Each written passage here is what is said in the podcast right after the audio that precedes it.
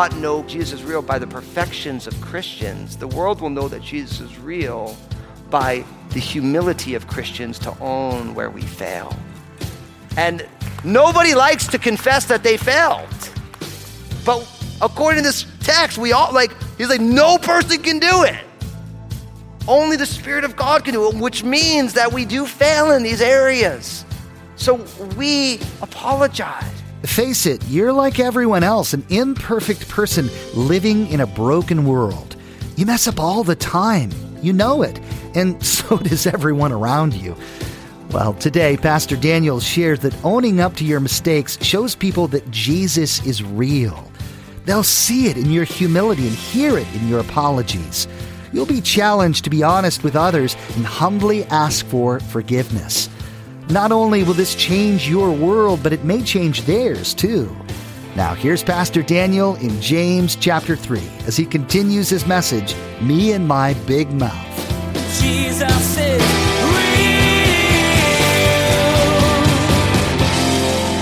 James is saying that our tongues, our speech, what we speak, our tongues are small, but very, very influential. Listen to what it says in Proverbs chapter 12, verses 18 and 19. It says, There is one who speaks like the piercing of a sword, but the tongue of the wise promotes health. The truthful lip shall be established forever, but the lying tongue is but for a moment. So, in this proverb, this, this the saying of wisdom, it says that there is a way to speak that's like a piercing of a sword, which inflicts pain on people. But the tongue of the wise does not inflict pain, it promotes health. There is truthful, the truthful lip, the, the mouth that speaks truth will have an eternal establishment, but the mouth that speaks lies is but for a moment. It's temporary. So you see what's going on here is that James is trying to get us to realize that what we speak is part of our testimony as the people of God. And what you say matters. Words matter. One of the things we learn in the very beginning of our Bibles in Genesis chapter 1 is that words are creative. Remember, the creation account begins every day of creation, and God said, and God spoke creation into existence. Now, God creates things out of nothing, uniquely from what we do, but you realize that your words are creative in the same way. According to the book of Proverbs, our words can either wound or bring healing. And that is a very powerful thing, isn't it? How, how often has wars, conflicts begin with just words? It's, it's also amazing how powerful something as simple as, I'm sorry. How a kind word can turn away wrath. See, what, we, what God has entrusted to us in these mouths are very powerful, has tremendous influence. And it's something that we have to, as followers of Jesus, we want to bring our speech under the authority of Jesus, into submission. Or, as James is going to say next, as it relates to our tongues, you and I, we need to get it under control. We need to get our tongues under control. Listen to what he says, verse 6. And the tongue is a fire, a world of iniquity. The tongue is so set among our members that it defiles the whole body and sets on fire the course of nature, and it is set on fire by hell. For every kind of beast and bird, of reptile and creature of the sea is tamed and has been tamed by mankind, but no one can tame the tongue. It is an unruly evil, full of deadly poison. Gosh. We need to get it. See, and I get this idea we need to get our tongues under control because by the end of that passage, James is unpacking how humanity at the, as the top of the food chain has brought all animals under subjection to it. Now, let me just make a, a point on that real quick. When God created Adam on the sixth day, he invited Adam to be a steward over creation. So the idea that like humanity, Humankind is the top of the food chain. That's by God's design. Now, that does not mean that our job is to be lousy stewards and destroy everything. Everybody knows that, right? It's God's world. He entrusts it to us, and He invites us to be faithful stewards of what He's. And it's the same thing with your life. God has given you the gifts and talents, the ability to, to, to cultivate those gifts and talents. They're God's gift. He's given them to you, and He holds us accountable for our stewardship. So the fact that humankind is the top of the food chain is by God's design. Doesn't mean we should exploit, pillage, do a lousy job of stewardship because the judgment of all humanity is over our stewardship of our own lives. Like God holds you accountable for who you are, how you live, and the impact you have on people. And He holds me accountable for that in my own life. Each one of us is held accountable for our lives. And that's why you go all the way back to we all stumble in many points, and you're like, this is why we believe in Jesus. Because when we're held accountable for the stewardship of our lives, we realize that we have stumbled in many ways. There's all sorts of issues. There's things that we're growing in. There's things that you're like, man, I wish I learned this 25 years ago, but now today I'm learning it. And that's why we believe in Jesus. And that's why we, we are grateful for the grace of God. So that idea is like he's like, he's like, listen, humanity's been able to tame everything, but look at verse 8, but no man can tame the tongue. It is an unruly evil. So you may say, well, Fusco, if it says no man or no woman can tame the tongue, why are you telling me to get under control? Because you and I can't tame it, but the Spirit of God can. And that's the whole point. The whole point is that left up to our own devices, you and I are going to be mouthy. We're going to say the wrong things. We're going to do the wrong things. We're going to say something and we're going to be like, I got foot and mouth disease. Right? The only time your mouth is empty when you take one foot out and you're sticking the other one in. Right? Am I the only? I got, I got, you know, I got that. pray for my family. I pray for you guys, my church family. It's just bad, you know? But here's the deal you can't do it, but the Spirit of God wants to do it.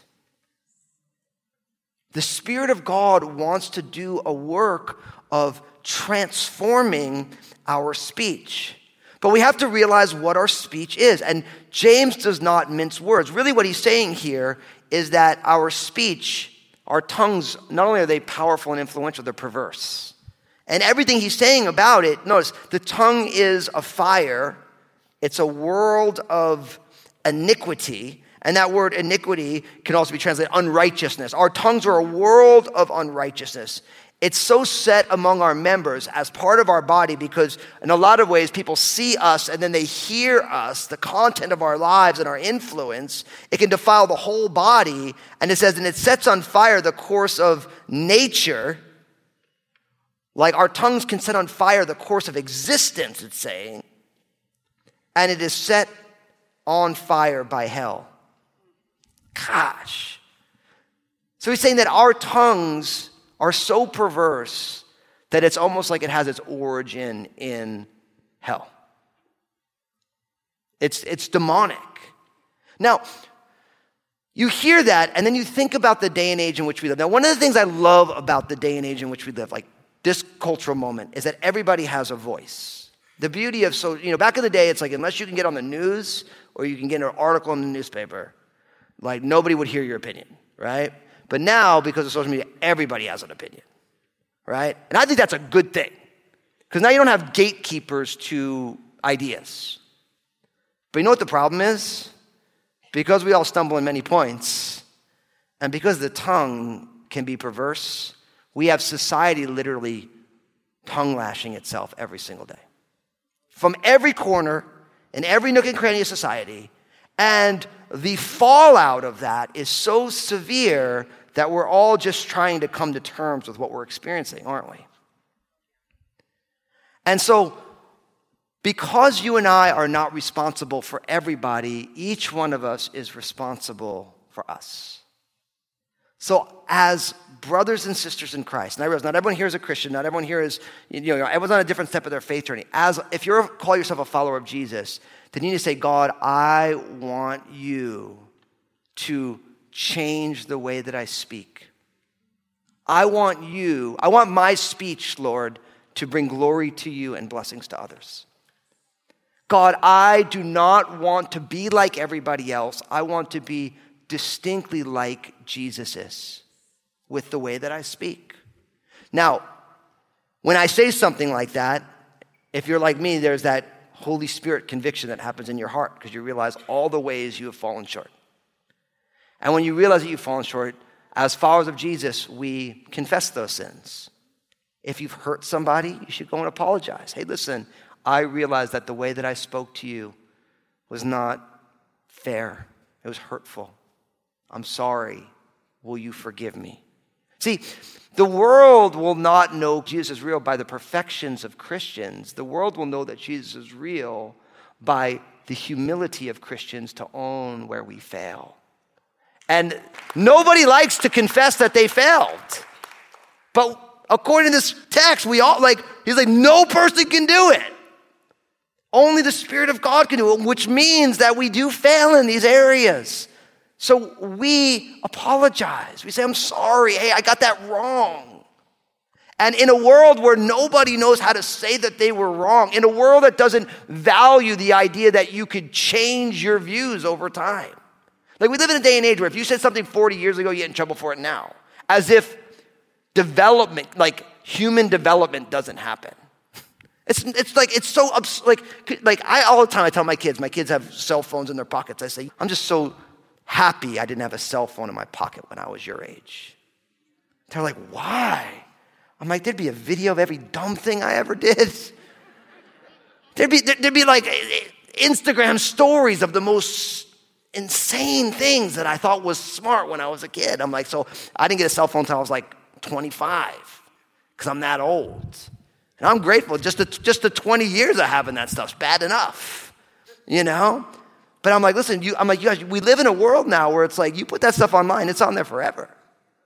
And I'm like, and what's sad is our culture doesn't realize that you could do something really dumb and be like, that was really dumb. I should never have done that. I'm sorry for that. Our culture wants to still hold you to task as if that's who you still are today. Now, listen, if you're a follower of Jesus, this whole idea of cancel culture is, should not be part of our vocabulary because you realize that you are not what you used to be and you're not what you're going to be. And praise God for that. Like, I do not want to be the way that I am today in 10 years.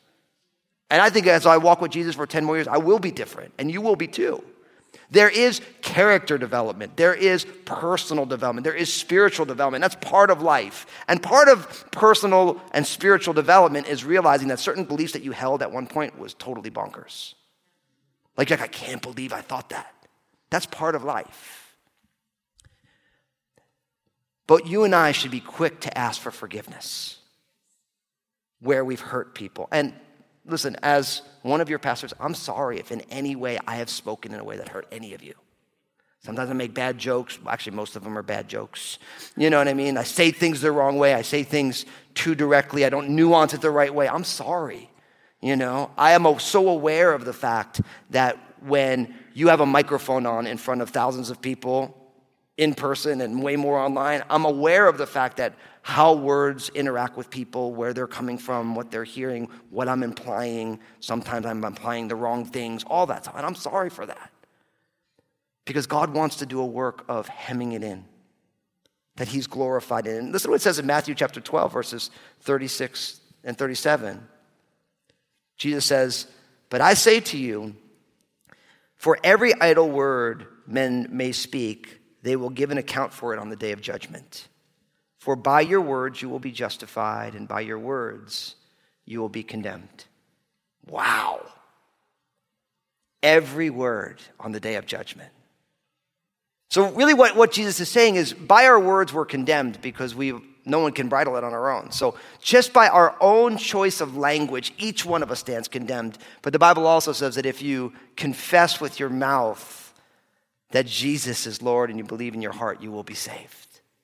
So that's why, as a church family, we give opportunity for people to begin their journey with Jesus or recommit to their journey with Jesus because we realize that's why when we pray together at the end of service, that's why I love so much as a church family, as people are taking those steps, you, you, you don't leave at that time because you're joining people in that confession of faith. And it's by that confession that people are justified, that they're delivered because they're saying, Listen, I admit I failed, Lord, but Jesus, you have not. And I confess who you are. That's why, in the same way, baptism is a great outward expression of our confession of faith. Just as Jesus died and went into the water and was resurrected to new life, when I am baptized, my old life is going under the water and I am being raised up into newness of life. That's the confession of our lives. Now, James wants to unpack for us one more thing about our speech. And I'll be honest, as someone who studied working through this stuff for myself for a while now. I've taught the book of James before at different contexts, and so, but in my studying, this last section really kind of grabbed me. So listen to what it says in verse 9. This is James chapter 3. For with it we bless our God and Father, and with it we curse men who have been made in the similitude of, of God. Out of the same mouth proceed blessing and cursing. My brethren, these things ought not to be so. Does a spring send forth fresh water and bitter from the same opening? Can a fig tree, my brethren, bear olives, or a grapevine bear figs? Thus, no spring yields both salt water and fresh. Now, really, what we learn here, if you want to just like a straight rubber meets the road application, you and I, we should use our words for blessing. Like our words should be used for blessing. With our words, our tongue, we bless our God and Father, and with it, we curse people who have been made in the similitude of God. Out of the same mouth proceed blessing and cursing. My brethren, these things, what? Ought not to be so. So I want you to underline these things ought not to be so in your Bible. He's saying that part of the perversity of the way that we speak is our inconsistency with how we use our tongue. He's saying, with the same tongue, we bless God and we also curse somebody who was created in the likeness of God. Out of the same mouth proceeds both blessing and cursing. He says, My brethren, these things ought not to be so. And then James goes to nature again to show us that the inconsistency of human speech is a problem. And he uses really two simple examples. Does a spring send forth fresh water or bitter from the same opening? Pretty much, if you got a, a fresh water spring, what kind of water comes out? If you have a salt water spring, what comes out? Salt. Could you imagine if all of a sudden you, you, you turned on your faucet and salt water came out? That would ruin your soup, right? It's like, it's like it gives according to its nature. In the same way, can a fig tree bear olives or a grapevine bear figs? It's like, no, if it's a fig tree, what comes off of it? Figs. If it's a grapevine, what comes off of the vine? Grapes. It was so cool just a couple weeks ago. One of our ushers gave me, gave me some figs. I, I was, we were outside and we were talking. Like, I got these for, I thought they were tomatillos. I'm like, those tomatillos? Like, no, Fusco, they're figs. I'm like, oh yeah, they're figs. You know, and like a fig tree drops figs, an apple tree drops apples, right? If a fig tree drops grapes, there's a problem. because it, it's not, it's, not a, it's not a fig tree, right? And so, in the same way, he's saying the problem with our mouths is that our mouths are inconsistent. We can bless God and then we can curse people. And he's saying it's not the way. Now, listen, I realize in our world, people curse people, people say, but for followers of Jesus, if you use your mouth to praise God, which is one of the reasons we were given a mouth, we should not use that same mouth to curse anybody. Not a politician. You know I was going to go there. Not your neighbor. Not someone who roots for a different sports team. Not someone you disagree with for X, Y, and Z reasons. You use that mouth to bless, and that's its purpose. And anything outside of that, like we bless God by telling the truth, but we speak the truth in love. So it's not saying that Christians should just be, oh, smile all the time, don't say anything. No, like we're going to use words, But we use it to use our words to bless, not to tear, to build up, not to tear down. And I'll be honest with you, in our day and age, we need to get consistent with our speech. One of the things that God is always reminding me is that I show God I love Him by loving other people. Like, I'll say, God, I, I want to love you more. He's like, well, I want you to love Lynn more. I want you to love your kids more. I want you to love the Crossroads family more. I want you to love the people you meet in the community. That's how you show that you love me. And it's like, God, if I say, God, I want to bless you more, according to this text, I want you to bless people more. Use your words to bring blessing, not tearing down. Listen to Jesus. This is what Jesus said Matthew 7, 16 to 20. You will know them by their fruit. Do men gather grapes from thorn bushes or figs from thistles? Same, same example. Even so, every good tree bears good fruit, but a bad tree bears bad fruit. A good tree cannot bear bad fruit, nor can a bad tree bear good fruit. Every tree that does not bear good fruit is cut down and is thrown into the fire. Therefore, by their fruit you will know them. And, brothers and sisters, listen. When people think of Christians, they do not think of people who bless God with their mouths and bless people. When you go into our community, not our church community, but you go out, out into, into where we live and you ask people, hey, what do you think about Christians? They are not used to being blessed by Christians. And I like to say that Jesus needs new PR. And brothers and sisters, I believe you're Jesus' new PR. Because we take this teaching on our tongues, on who we are, how we speak, and we say, I'm going to stop cursing people. I'm going to stop speaking down on people. I'm going to stop looking at people at their worst and saying, This is who you are. And instead, I'm going to speak life into them. I'm going to tell them about a God who loves them. I'm going to tell them, listen, listen, you're growing. I was just talking to someone about this this past week. We, we, had, we were having this discussion. I said, You realize that everybody is growing, everybody is in the process of spiritual formation right now. And I'm not saying not everybody is growing to become more like Jesus, but every single day you are growing spiritually. And because of that, we should see changes. And when someone is making the changes are imperceptible to them, but they might not be to you. And when you say, tell someone, hey, listen, God's doing a good work in you right now.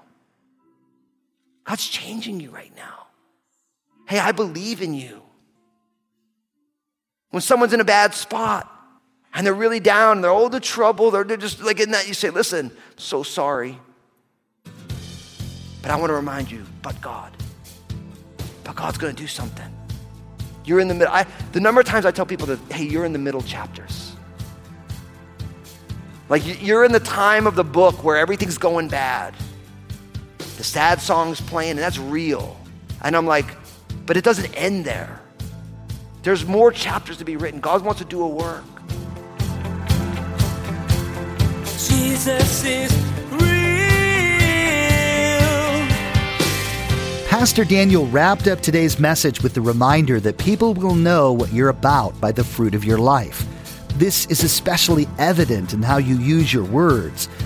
This world is filled with people who've been hurt by the things Christians have said, but it doesn't have to be that way. Pastor Daniel encouraged you to invite the Lord to transform your words into a source of blessing and healing. When you use life giving words to build others up, you'll be a light that pierces through the darkness of this world. And that's what God wants for all of us. Hey, everybody, Pastor Daniel here. I just want to say thank you for tuning in. I'm so stoked you're a listener of Jesus is Real Radio, and I know Jesus has amazing plans for you. I'd love to hear the story of how God's working in your life.